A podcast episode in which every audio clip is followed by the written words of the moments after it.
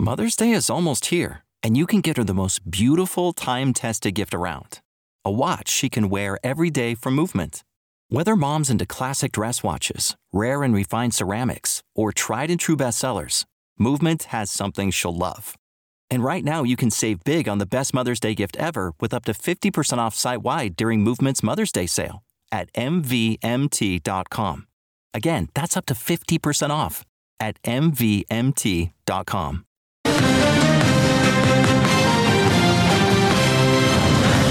Tonight, worse than we thought. He took all of the evidence. He's on camera with his bloody clothes in the bag. How an illegal immigrant stalked and murdered Laken Riley. Our hearts will always ache without Laken, who was such an integral part of our sisterhood. The system worked, and Laken died. America's broken immigration laws led a Venezuelan man straight to a young woman out for a run. How Bill Clinton's position on immigration suddenly became unacceptable to the left. Our administration has moved aggressively to secure our borders more.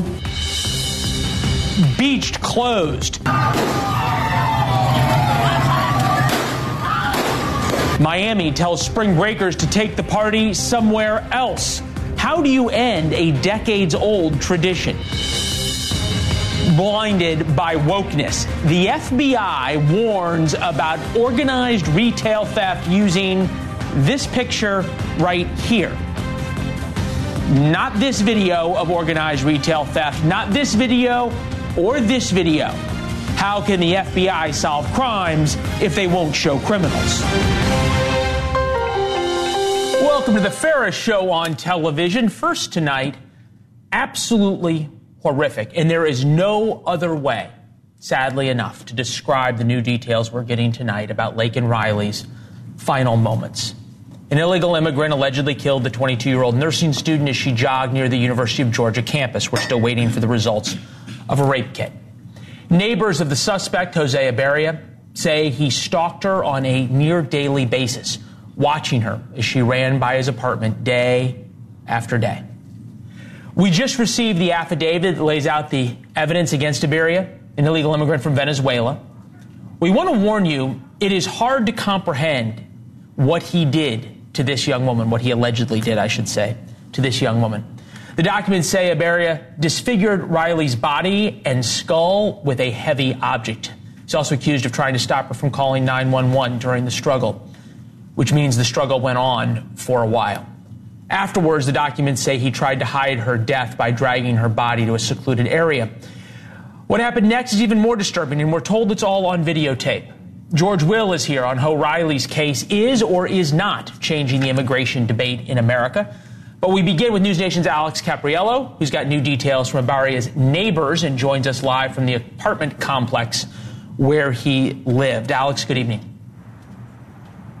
Hey, good evening, Leland. Yeah, the apartment complex is right here behind me, but you'll see I'm standing on the trail. This is where Laken Riley went on her daily run, uh, connecting this to the University of Georgia and a beautiful lake system, a popular trail.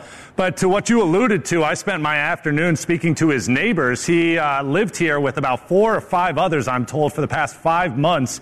Uh, rather disturbing details about his life here, about the fact that these neighbors would just see him daily outside, sitting outside that studio apartment, watching people go by. And that includes, in their opinion, Laken Riley, who went on daily runs cutting through the apartment complex to get to this trail. But what I really learned was more information about after the murder occurred. They say that they have video evidence of him taking bloody clothes and other evidence and dumping it in a dumpster right here behind me. Take a look. This is the apartment complex where Jose Ibarra lived, and they shared new details that we had never actually heard before. These neighbors tell me that they actually have security camera footage from their own ring doorbell cameras that shows Jose Ibarra with bloody clothes and other evidence taking them to these dumpsters and then ditching all the evidence. These people tell me that they handed over all of that footage to the police to be used as evidence. As for Laken Riley, these neighbors tell me that they often saw her running through this apartment complex, using it as a shortcut to get to this trail. And that as for Jose Ibarra, he was somewhat of a quiet loner who sat outside of his studio apartment, which he shared with four other people at all hours of the day, just watching the world go by. For that reason, these neighbors believe that Ibarra watched her run, knew her route, knew her path, and made his move. Yeah, and I'll tell you, each of the neighbors I spoke to are really nervous and scared about this whole situation. Obviously, a lot of the students here at the University of Georgia are as well. I'm still seeing a lot of people running on campus, and so that's a good sign that people are still resilient. But at the same time, there are several memorials here for Laken Riley. She was a beloved part of this community. As for this apartment complex, I really wanted to dig in. How are four to five different people that I'm told are undocumented immigrants living in a single studio apartment with one bathroom? Mm-hmm. The apartment complex isn't answering any of my questions right now. All right, Alex, keep on it. Great reporting on an incredibly difficult and sad story. Thank you. And we zoom out now. All over, we hear Laken Riley's death was a failure of the system. He slipped through the cracks. That's simply not true. The system worked as designed. Ibarra was able to cross the border illegally.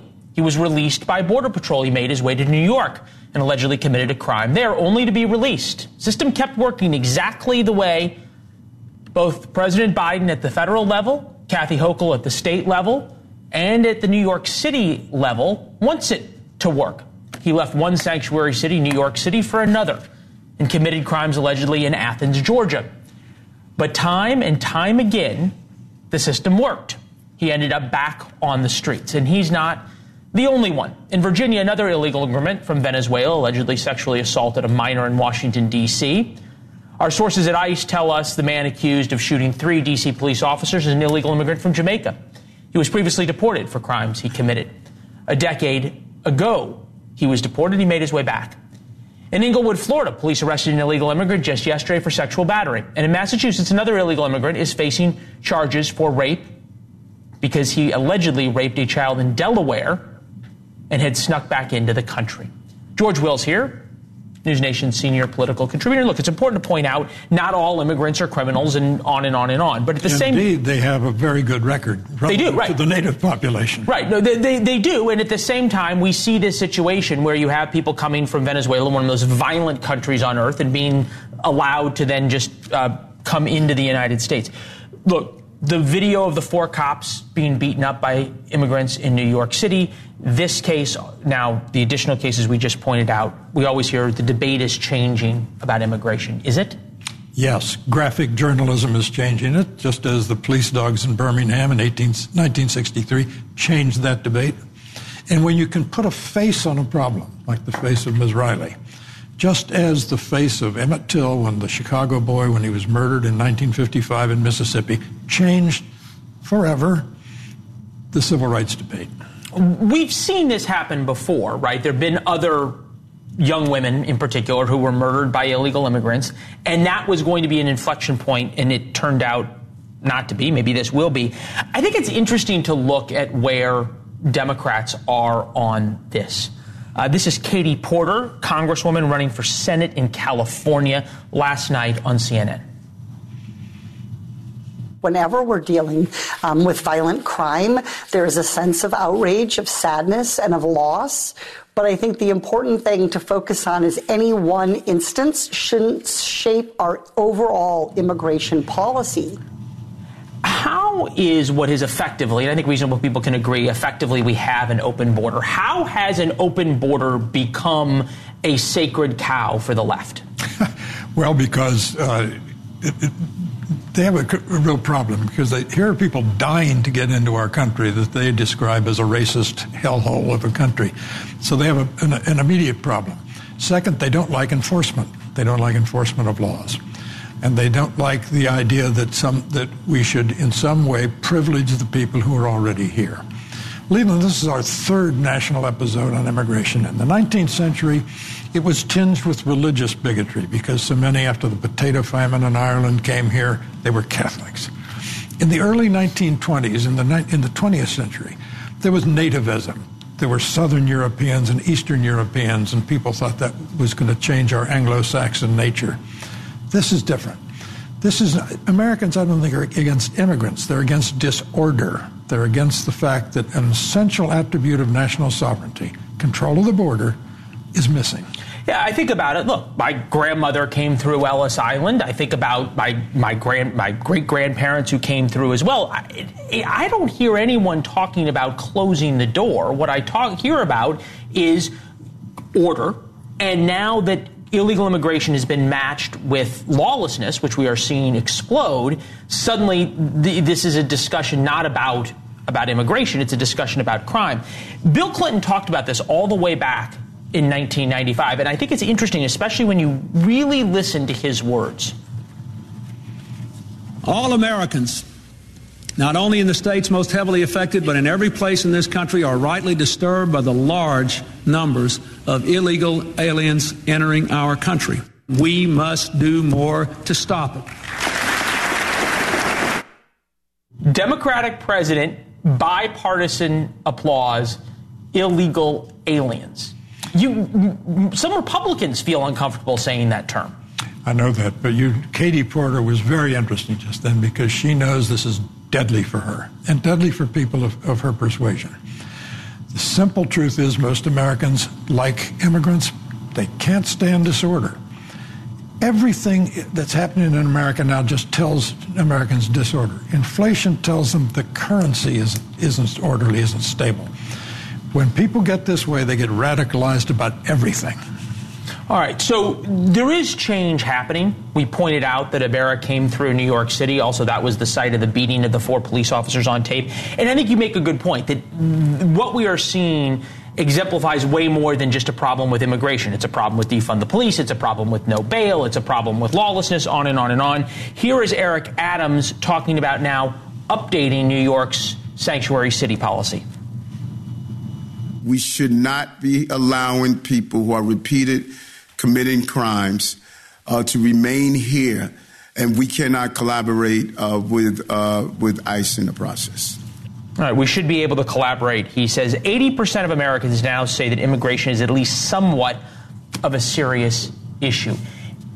Are Republicans, and this would be the, the last point, are Republicans going to be able to not screw this up between now and November? well, they never miss an opportunity to miss an opportunity, as has been said.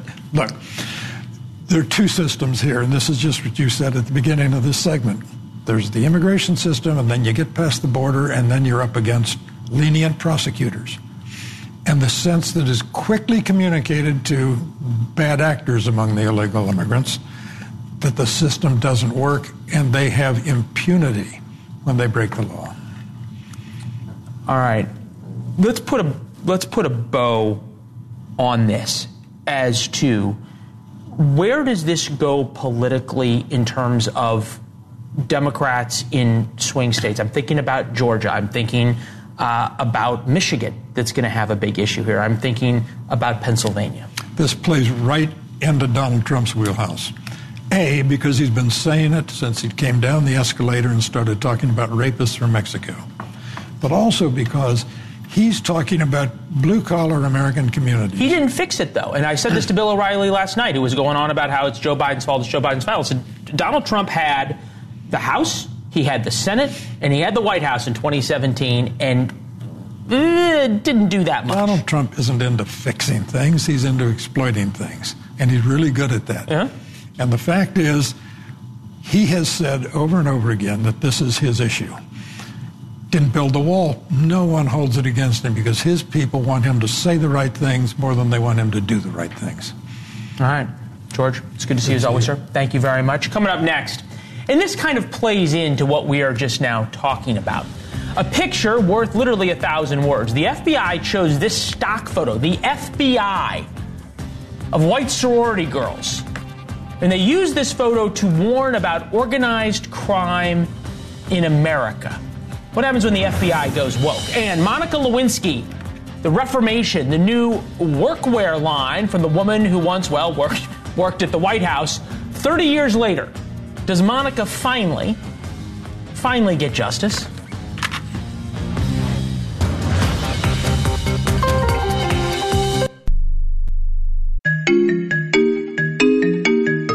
If I would have kept making only the minimum payments on my credit cards, my debt would have taken me 47 years to pay off. These are real National Debt Relief customers. I knew I wasn't going to be able to get out of debt by myself. Credit card, medical, or personal loan debt? National Debt Relief negotiates with your creditors to reduce what you owe. National Debt Relief got me out of debt. You could be debt free in as little as 24 to 48 months. Visit nationaldebtrelief.com to learn more and get started. Nationaldebtrelief.com.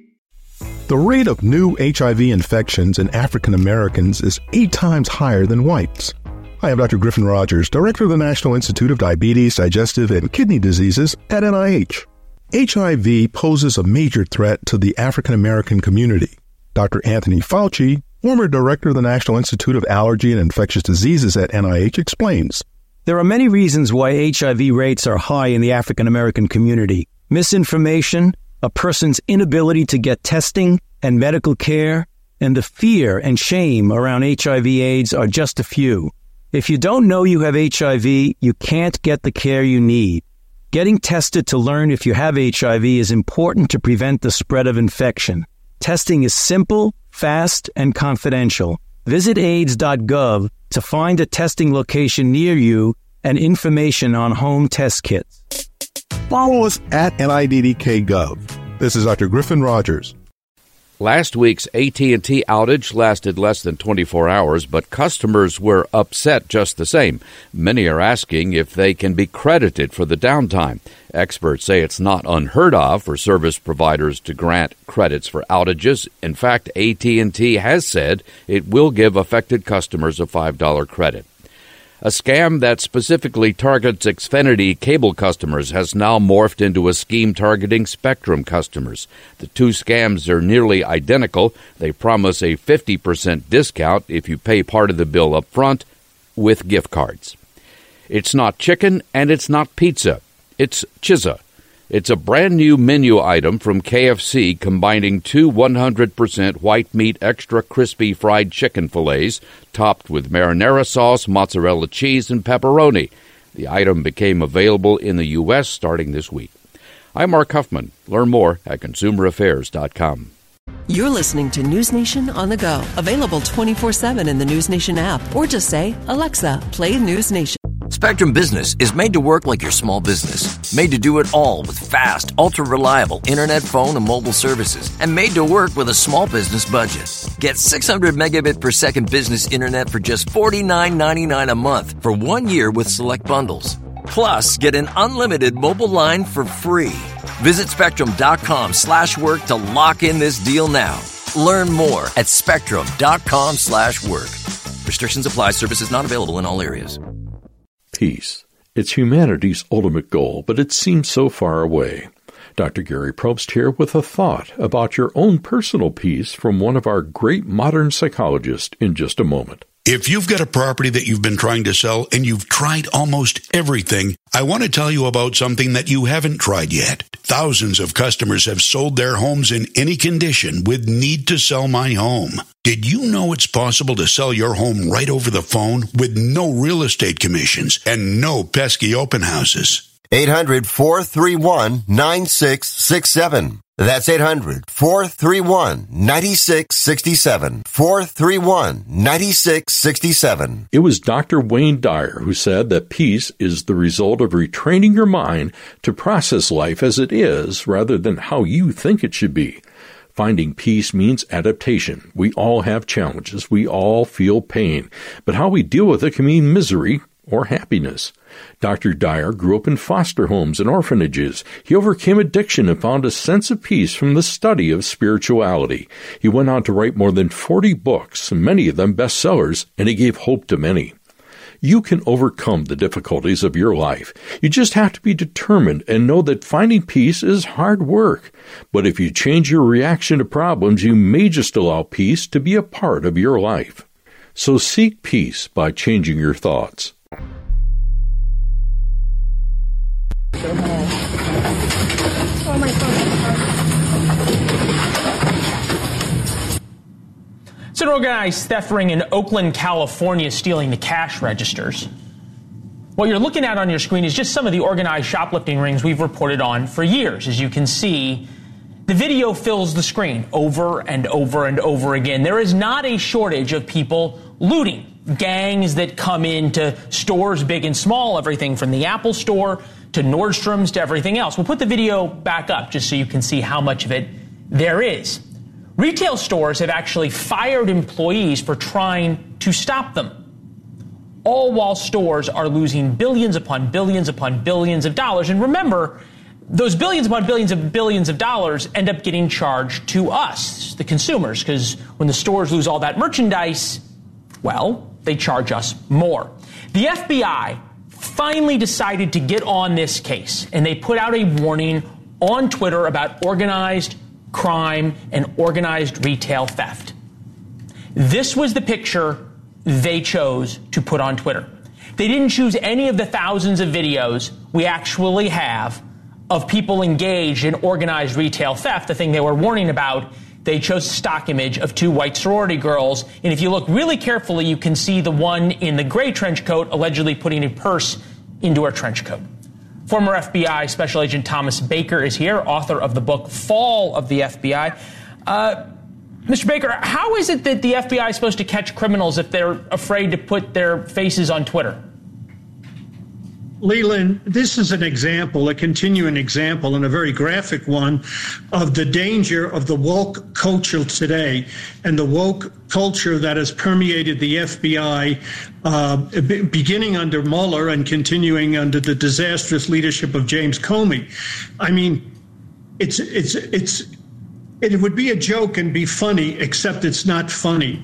Uh, why, the, why do you say you say it's not funny? We, we this is the tweet. Americans learn what the FBI does to combat these crimes on the federal level to protect shoppers across the country. Is the tweet? Um, you say it would be a joke. It's not funny. It's not funny. Why isn't it funny? Well, the merchants who are being robbed and vandalized by mobs in, in their in their hoods and everything else are not represent these two young well-dressed women are not representative of the kinds of mobs that are attacking this, these stores in every big city in America today and actually putting a lot of people out of business. And it's a fear of offense offending people that causes the FBI to pull out some the stock photo of two very well dressed young women. Yeah. It's ridiculous. And last I looked, there were over six thousand comments on this tweet on the FBI's yeah, yeah. official website, and almost every one of them thinks this is ridiculous. Uh, well, to be, to be fair, to be fair, we, we asked the FBI for comment. We asked them why they chose this photo. We asked them uh, if they had ever uh, busted an organized theft ring of people who looked like this. We had a whole we had a whole lot of questions, and none of which they were interested in answering. They didn't get back to us. Uh, ghosted us, in the words of uh, one of our producers. Um, I think about this sort of dystopian reality, right, we're living in. Uh, girls can be boys.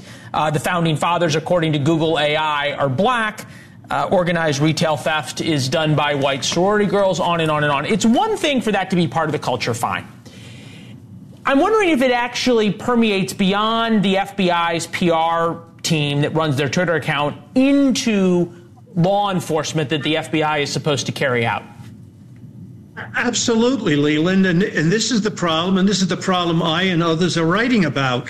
Uh, th- this, this particular instance, it maybe is not that dangerous and it's almost laughable because nobody believes that these two young girls are, are representative of right. that problem.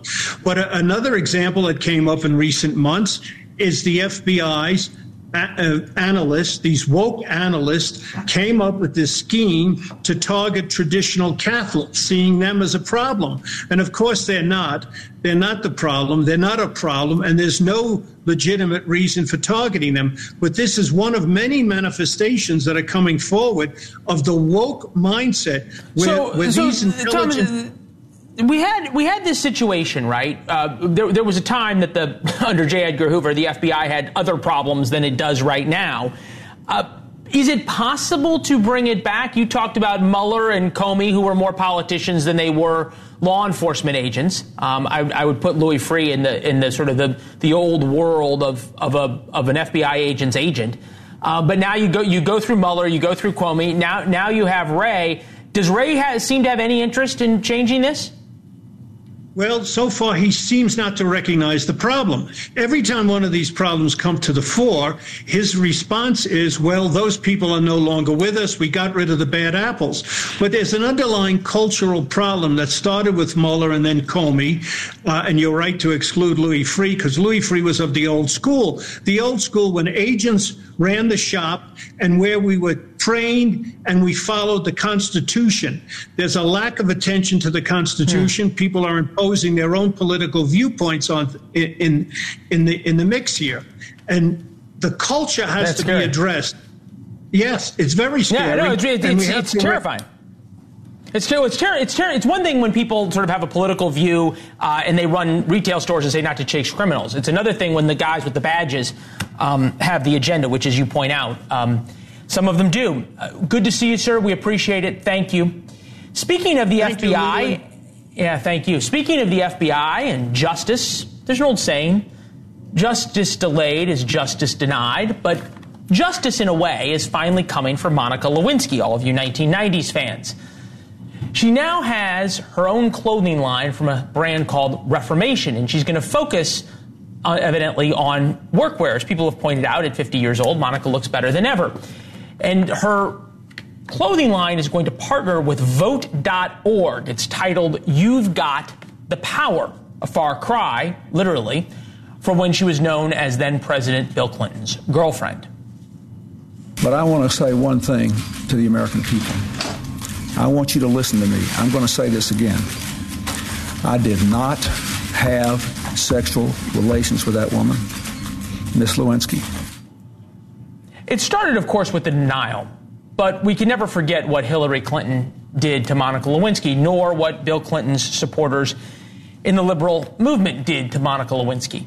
Looking back, we can agree few people have been treated more unfairly in the past 30 years than Lewinsky. She was vilified by the left and exploited by the right.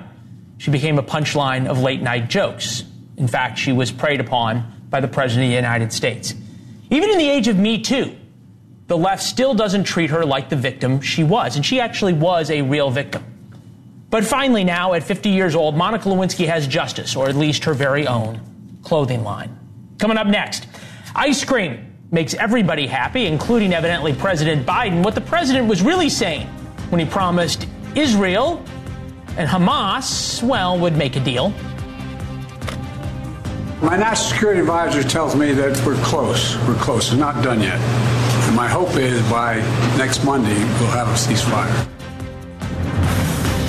Give us a sense of when you think that ceasefire will start, sir? Well, I hope by the, the beginning of the weekend. I mean, the end of the weekend.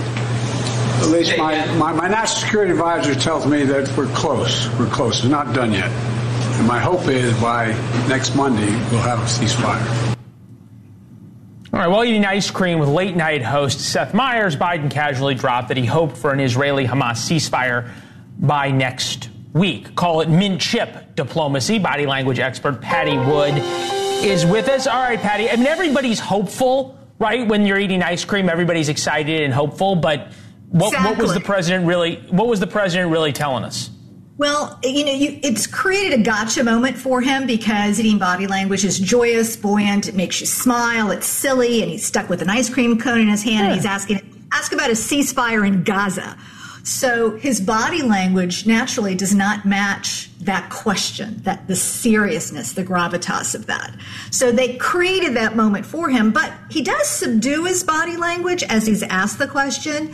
What I liked, what made me feel safe about his answer, safe about the situation, is he answered calmly and matter of factly, uh, with a certain level of um, confidence in it. Uh, and that voice, the paralanguage cues, that matched the question in a way that showed authentic belief that it can happen, that the ceasefire can happen. It looked crazy because he's got an ice cream Yeah. cone in his hand. Well, look, we, look, we've obviously followed the president's um, issues when it comes to speaking extemporaneously and in these moments over the past couple of years, and we've seen him have some hard times. You and I have talked about him. I- He was actually sort of at his best at this moment, and I think what what struck me, and I'll we'll play the clip, uh, you know, without the sound again, but he sort of started to answer, and then he kind of stopped himself, and then he restarted. Was that authentic, or did he have the second part of that answer pre-planned? Well, part of that is he's had a stutter since he was a small child. And so sometimes people with a stutter have learned to start again to get, get clearly mm. through a statement. But also, I think it was that switch. He wanted to make that switch of I was just asked a question about something incredibly serious. I want to make sure I match that. I come to that huh. place of seriousness in his demeanor. So, so he was. I didn't feel like only, it was a I, he was puzzled or searching right, yeah. no, for the right answer. I didn't see any of that. The stuttering. Uh, yeah, you almost think it, if they put him in more situations like that, he he would he would do better. Um, he was on Seth Meyers' show as yes. well. Um, it's kind of an odd place to talk about Israel Hamas and, and do that rather than say from the Rose Garden or you know talking to reporters boarding Marine One or whatever, but that's where that's where he chose to do it. Uh, here he is talking about. Uh, Israel, which obviously he has a big problem with when it comes to Arab Americans. He's trying to put a lot of pressure on Israel. Uh, here he is. Take a listen. Israel has had the overwhelming support of the vast majority of nations. If it keeps this up without this incredibly conservative government they have, they're going to lose support from around the world. How does he look so different there than he did in the ice cream shop? Well, I think here he's doing this gesture that I think is meaningful. He is holding his hands in a in a slight grasp, palms down, because he in this moment is being asked if can he calm down this situation in Gaza? Can he make Israel make the right decisions? So he's holding that down. And as he further into this statement, you actually see him make a patting down motion as he talks about the situation. Um, hmm. I kind of like that. It makes me feel like he's in control of the situation. He's not flailing his arms out like this. Um, so there's I another like politician who kind of does that, isn't there? Pardon kind me? of flails their arms. There's another politician that kind of flails their arms. I, like, I like, wonder why like they that. came to my mind this evening. I don't. I don't know. I don't know. But we're not going to talk about him. We're going to talk about Nikki Haley. And, and she keeps getting asked at every every interview. I asked her. Everybody does. What's your path? Are you going to stay in? There's the primary in Michigan tonight. She's going to almost certainly get uh, trounced in that. Uh, then comes Super Tuesday, and she was asked, "Are you going to stay in after Super Tuesday?" Take a listen. I can tell you that we raised a million dollars in 24 hours after the election in South Carolina, that we are continuing to see the dollars come in because Americans want a voice, and we're giving them that voice. And as long as Americans want me to be that voice, I will continue to fight for them. As long as we think that there is an option, we're going to keep on doing it. What do you think? Um, it looks odd, and here, here's why. Because in reality, she is holding her from the shoulder down to the elbow tight to her side in a freeze response. That's a stress response. That's fear. But she's trying to cover it by gesturing from here. So it looks absurd and it looks unnatural. And you can tell because of the combination of fear close to the body and the flailing gestures and even the circling that she's scared and really kind of looks like she's trying to get out of quicksand, which is that question to her Can I get out of this situation? Body language hmm. is beautifully symbolic, it just shows up every time. Yeah, I'm, I'm thinking about the times that I've interviewed her um, and sort of how her body language has changed. Uh, when you when you watch, especially and you and you compare and you contrast, say Joe Biden, Nikki Haley, Haley seems, in a way, a little bit more scripted. Is that sort of what we we get from from watching her? Yes. Um, I also see before she seemed, um, when we've done debate analysis of her body language together on the show, more animated, more enthusiastic, and there was mm. um, more, even her face, the, the muscles in her face were more buoyant and up. And here you see, you look at the face, it's almost frozen and downward. So she's feeling very differently than she did before. It's very clear. Interesting. Yeah, no. It, it, it, whenever I've interviewed her, there's been there's sort of different sides to her based on how um, you ask the question. All right, Patti, it's always fun. Thank you. We'll see you soon. All right. Great to be on. Yep, you too. Coming up next, must see TV, the new proof Trump prosecutor Fani Willis may have lied about her affair. How much misconduct is too much? And can a lying prosecutor ever be trusted?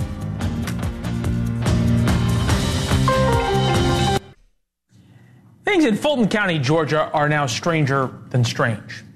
That is the divorce attorney for one of the prosecutors going after Trump. Yes, the divorce attorney of one of the prosecutors is now on the stand answering questions about the affair between the two prosecutors.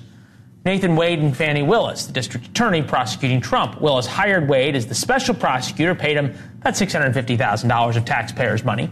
Trump's attorneys and some of the co defendants in the Georgia case claim that at some point the two started sleeping together. They, they definitely started sleeping together. Everybody knows that. The issue is whether they lied under oath about it. And now Trump's lawyers want them thrown off the case. Shandell Summer, former assistant DA and Georgia public defender, is here. It's good to see you as always. Thank you. Good to see you, Leland. Um, am I wrong, or does this just keep making Fani Willis and Nathan Wade look worse? It definitely makes them look like they're trying to cover up an affair that began long before he was drafted to be the special prosecutor in this case. And the reason that's important is because they both got up and gave a specific timeline for when the affair began. And you've had two witnesses now who've come in and pretty much blown that idea out of the water. The first witness testified that Fani Willis um, had been involved with Nathan Wade uh, since she rented her condo, which was early 2021 the relevant time frame is November of 2021 when Nathan Wade was hired on the case. Right. So she put the affair back that far. And then Terrence Bradley, who was formerly Nathan Wade's law partner and represented him in, in his divorce, had sent a bunch of text messages to the attorney for one of the defendants. And in those text messages, he's answering all sorts of questions about when the affair began. And he's very clear about when it began. It began in 2019. So that was a, a very interesting right, development. It's, very, it's really, yeah, it's, it's very different, right?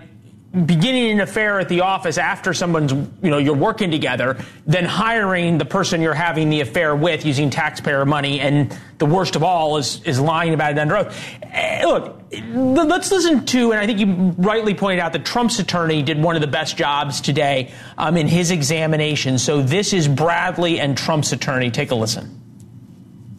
I'm asking you, how did you know that? How did I know somebody when they met? Told, somebody told you that, right? When they met? Yeah. Yes, correct. Who told you? Mr. Wade told me when they met. So you had more than one conversation about the relationship between Mr. Wade and Ms. Willis because he told you where he met her. That's correct? incorrect. Incorrect. It's incorrect. It's incorrect. But- this is what I can't figure out, okay? These are prosecutors. Forget him. I'm talking about Wade, Wade and Fani. They're prosecutors. They do this as a job. They catch people lying. Rule number one don't lie and make it worse. And it appears as though they broke that rule. Why? Well, Mr. Bradley, I don't even understand why the district attorney's office didn't cross examine Mr. Bradley after the defense shredded him. Uh, because they could have easily come in and said that there was bad blood between Nathan Wade and Terrence Bradley, and so he had a motive to try and um, hurt him by sending these text messages to Ashley Merchant. But the state didn't do anything after the defense really resoundingly proved that Terrence Bradley wow. was evasive and um, basically would not answer the questions. do, I, do I have it right? I mean, just in terms of not cross examining, do I have it right that the judge in this case gave a campaign contribution to Fani Willis?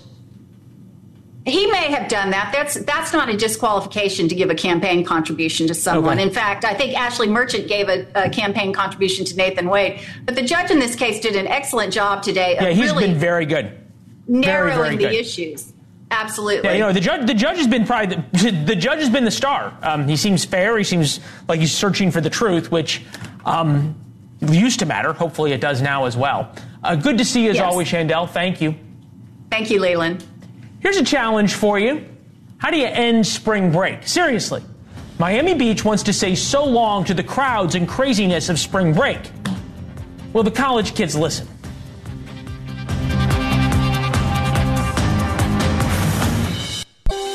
And shutting the door on spring break once and for all, there's a recognition that this is not a one off. Miami Beach isn't just saying, oh my God, we have a problem. Yes, we have a problem, and we're going to fix it, and we have full buy in.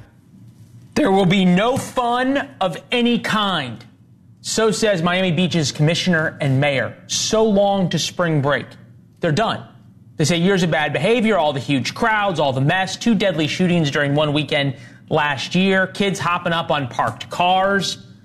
Spring break in 2023, the kids took over Ocean Drive in South Beach. Two people were shot, one died.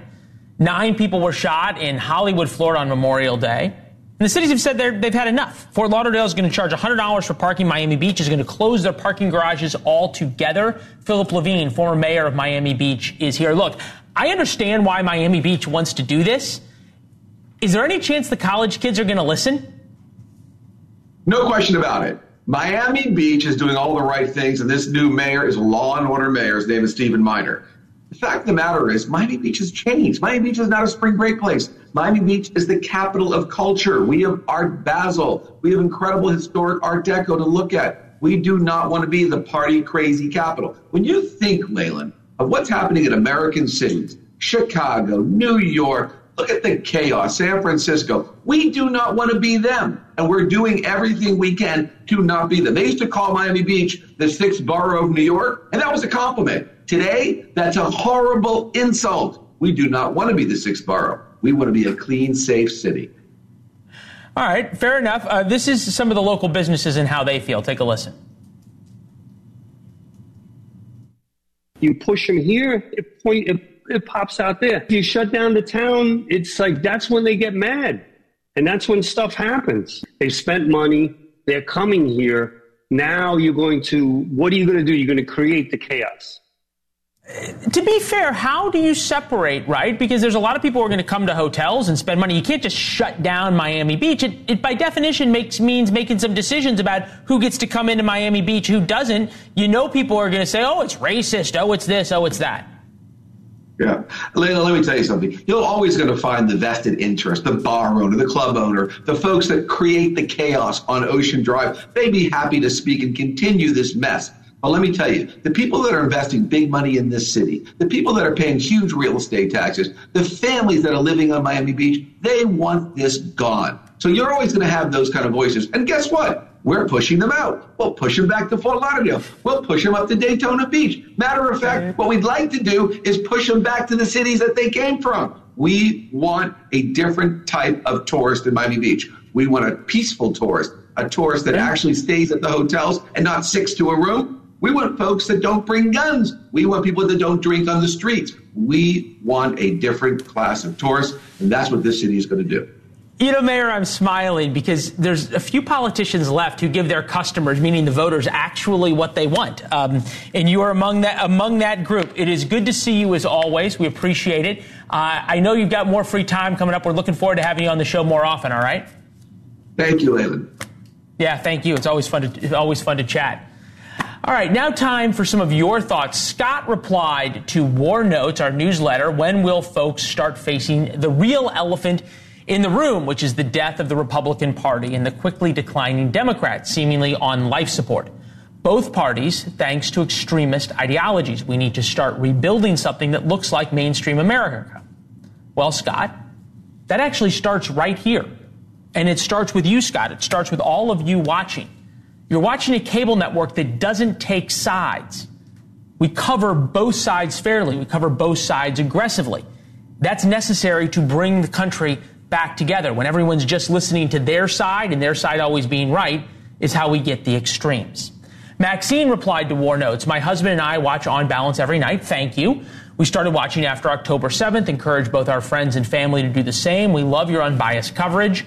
Why have you not been covering the Israeli war after you returned from South Carolina? Please keep us up to date on the Mideast conflict. Dax Maxine, we appreciate your support. We do cover Israel's war with Gaza as news warrants. We did today. President Biden talking about a ceasefire. That seems far fetched. We certainly covered it yesterday with the push by Arab Americans to vote uncommitted in Michigan's Democratic primary. They're protesting President Biden's support of Israel. We're going to let you know how uncommitted did on the ballot tomorrow. Harry replied to War Notes last Thursday before the South Carolina primary, saying would it be possible for Nikki Haley to attend the Republican convention and have her team lobby for states' delegates? News Nation has one heck of a network. Excellent commentators, anchors, and journalists keep up the good work. Harry, we appreciate it. Please tell your friends about War Notes. Tell your friends about News Nation and what we're doing here. That's the biggest compliment you can give us and keeps us employed because when more people watch, the ratings go up. And to answer your question, anything is possible. Remember, delegates are pledged on the first ballot. That brokered convention, that thing that every journalist talks about every year, would come after that. But stay tuned. It's 2024. Anything is possible. Roger emailed and said, Leland, how do you do your segment with Berman? You're in DC and he's in New York. I'm pretty sure you don't fly back and forth, and I'm pretty sure it's done digital AI or something else. Roger, with that, welcome to the plush but not overly ostentatious Studio 3 at News Nation here in Washington. It is now 58 minutes past the hour. We do this live every night. Blake sits in a chair right there and we change the graphics that are behind us between the Hill and On Balance. As proof, Blake and I held up today's newspaper just a few hours ago. That is today's newspaper. We were here together. It happens every night. In response to Instagram, we've talked a lot about Alabama and the IVF decision, how terrible it was for Republicans. As someone who would love to be a mother and would consider IVF if necessary, life does begin at conception. Any patient undergoing IVF care can instruct the doctor to only fertilize a certain number of eggs. Your opinion is very single minded. The abortion issue is not merely about votes, it's also about morals, ethics, and principles. You're right. There is an awful lot to the conversation about IVF, and one that involves a lot of morals and a lot of really personal and intimate conversations. It's interesting, even most Republican politicians don't want to have that conversation, as we've reported, and it happened very quickly. Republican politicians want IVF legal. They do not want to have this debate. That's what we will cover. We'll leave the morals and principles up to you and your family to decide yourself. We invite you to sign up to War Notes. You can reply. As you can tell, we read all the responses gives you a free look at the show every day at 4 p.m. You go to warnotes.com and subscribe. You can also follow us at Leland Vittert on Instagram and on Twitter. I'll see you back here tomorrow night. Senator from Nebraska, Pete Ricketts, is with us about the immigration debate. Will it ever change? Here's Chris.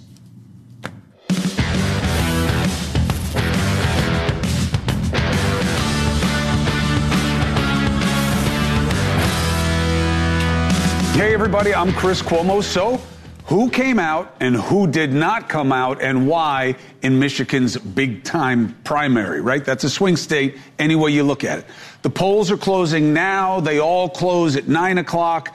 Uh, so we're going to be getting the results on our watch. When we get them, we'll give them to you. What are the key questions? Was Biden punished by the outsized Arab population there for supporting Israel? Does that matter if he was? Is there any stopping the Trump train? Tonight is going to show if Haley is a real alternative where it matters for the GOP. Again, when I get the results, I'll give them right to you. I promise. Then we're going to take a deeper look at what may decide the race.